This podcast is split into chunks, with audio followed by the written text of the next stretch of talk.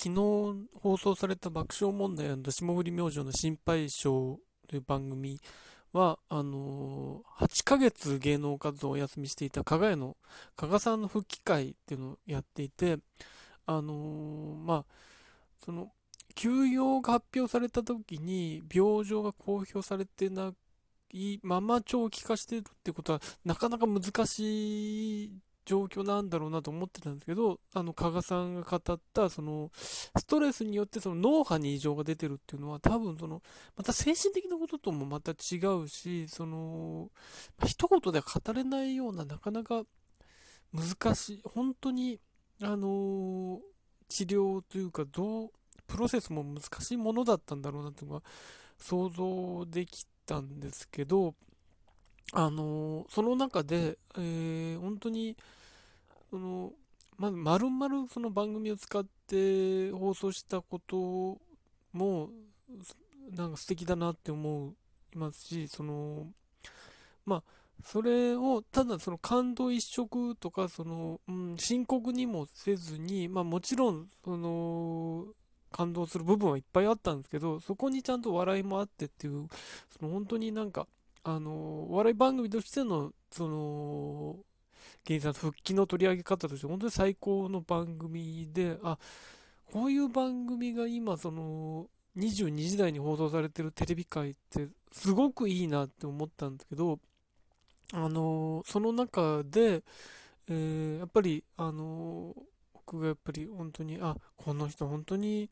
なんか、あのすごいなっていうか、信頼できるなって、改めてもその太田さんの、あの、加賀さんに対する言葉の数々が、その、まあ、若い時でよかったよとか、その、なんだろうな、こっから強くなるからっていう話、その、ま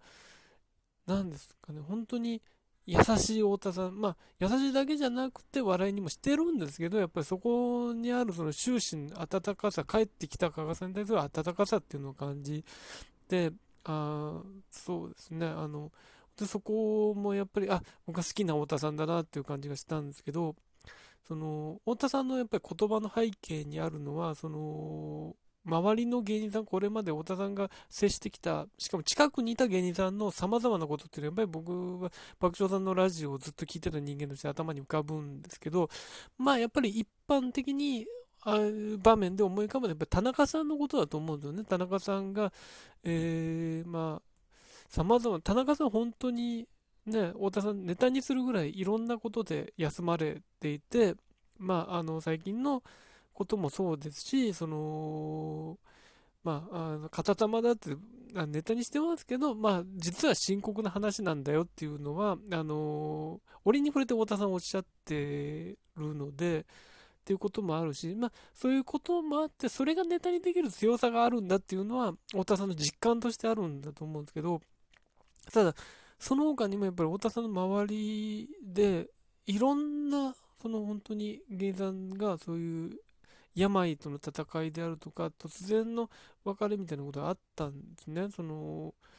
まあ、思い出されるのはやっぱりあの、キリングセンスの萩原さん、まあ、元キリングセンスの萩原さんが、あの腎臓と肝臓の同時移植っていうのはアメリカで行った方なんですけど、本当にそのギリングセンス、まあ、と爆笑さんって本当に近しい関係で、まあそこから、あの、同じ爆笑さんのタイタン設立した時にギリングセンスさんも入ってっていう形でいて、うーん、という関係性なんですけど、その爆笑さんの番組、コント番組とかに出てたりとか、タイタンライブでも重要な位置にいたりっていう方だったんですけど、方々で。で、その、秋原さんがそういう病状になって、で、まあ、お金のこととか、その、なんだろうな、そういう、日本では例がないことだったってこともあって、諦めかけてたんですよね。その時に太田さんが自分で調べて、自分で必死に調べて、そこで、あ、こういう道があるんだって見つけて、それで知った激励して、そこに萩原さん送ってね、萩原さん救われるんですけど、なんか、そそういうこと？なんかその、仲間に対する思いみたいな、太田さんそこで強く感じて、まあ、あとはやっぱり春一番さんのこともやっぱり思い浮かびますよね。その春一番さん、アントニー猪木さんのモノマネでおなじみで、太田プロの若手時代から苦楽を共にした春さん。まあ、まあ、春さんやっぱりその、お酒が好きな方で、それで、あの、体調崩したりっていうことが何度もあってっていう方だったんですけど、あの、その春さんに対する、春ちゃんはダメだなって言いつも、その愛っていうことっていうのを随所に太田さんから感じたし、まあ、あの、最近で言うと、フォークダンスになることかな、桶田さんの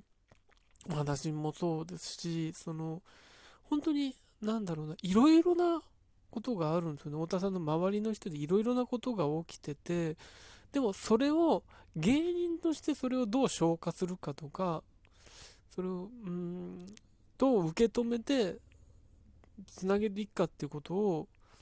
太田さんずっとそれを思いつつ多分活動されてる気がするんですよね。まあ田中さんのことも含めて、うん、それをただの感動で終わらせないというか、トークで話すとき、ラジオで話すときとかも、やっぱりそこに必ず笑いはあるし、ハルさんのことって、俺に触れて未だにネタにはするし、みたいなことがあって、萩原さんの時もネタにしてましたからね。あの、それは本当にすごいなと思って。だから、そういう人たちを見てきて、っていうことが、自分もしかも当事者だったりする中で、やっぱりそれでも、それは芸人にとってのあのちゃんと経験になってそれは笑いにつなげられるんだよっていうことをやっぱりそれはあのまあいわゆるそのこれから行くぞっていう時にやっぱり加賀谷さんはそうなったのでやっぱり本人にとったらまだまだそういろんな思いがあるんじゃないかっていうことを太田さん分かった上で今でよかった。だからでも今でよかったんだよってことをあそこで伝えたかったんじゃないかっていう、だから、かやさんが相談に来てた時も多分なんかそういう言葉かけがあったんだろうしってことを想像できて、だから本当に、あのー、かがやさんにとって、今回のことで救いになったのは、やっぱり爆笑さんと共にレギュラーをやっていたってこと、心配性があったっていうことであり、そこを受け止めてくれる先輩がいてっていうのは、あのー、すごく良かった。なって思うし、こういう番組が今あるってことは、本当にお二人にとっては、どんだけ、そのなんか助けになったんだろうって思うんですよね。その、やっぱりちょっと前のテレビ界だったり、そのお笑い番組がなかなかやるのが厳しい時代っていうのが割と続いていて、あの特に加賀谷さんみたいなコントグループの人がそのテレビでレギュラーとしてちゃんと笑いにできる環境に、居続けるで、しかもこの丸々30分使ってっていう状況に居続けるには本当になかなかそういう状況って本当に1年前ぐらいのテレビ界では見えなかったと思うんです。しかもこの22時代でっていうのがあるので、なんかそこの巡りも感じるし、あの、何より、かやさんが一人で居続ける環境で、その、かやさんの滑るところも笑いにしてみたいな、あの、ところを、その、確保し続けたこの心配性って番組、うん、はすごくなんか、あの、なんか一つの番組としてだけじゃなく、こうすれば、あの、面白くなるからとか、数字が取れるからだけじゃない形で、その芸人さんに対して接していて、視聴者に対してもそういうメッセージを発してたっていうのがあるので、あ、こういう番組が本当にあるっていうのが、今のテレビ界救いだなって思うし、本当に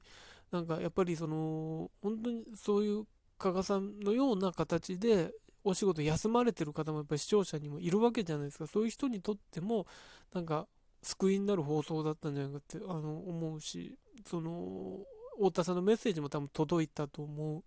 うので、なんか、本当に、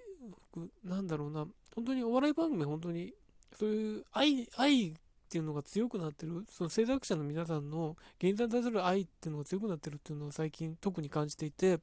あの、日曜チャップリンのザブングルさんスペシャルもそうし、あれもネタ番組で、あのー、解散する芸人を一組取り上げてていうのもなかなか、その、ないことじゃないですか。でも、それができる環境が今テレビ界にあるっていうのは、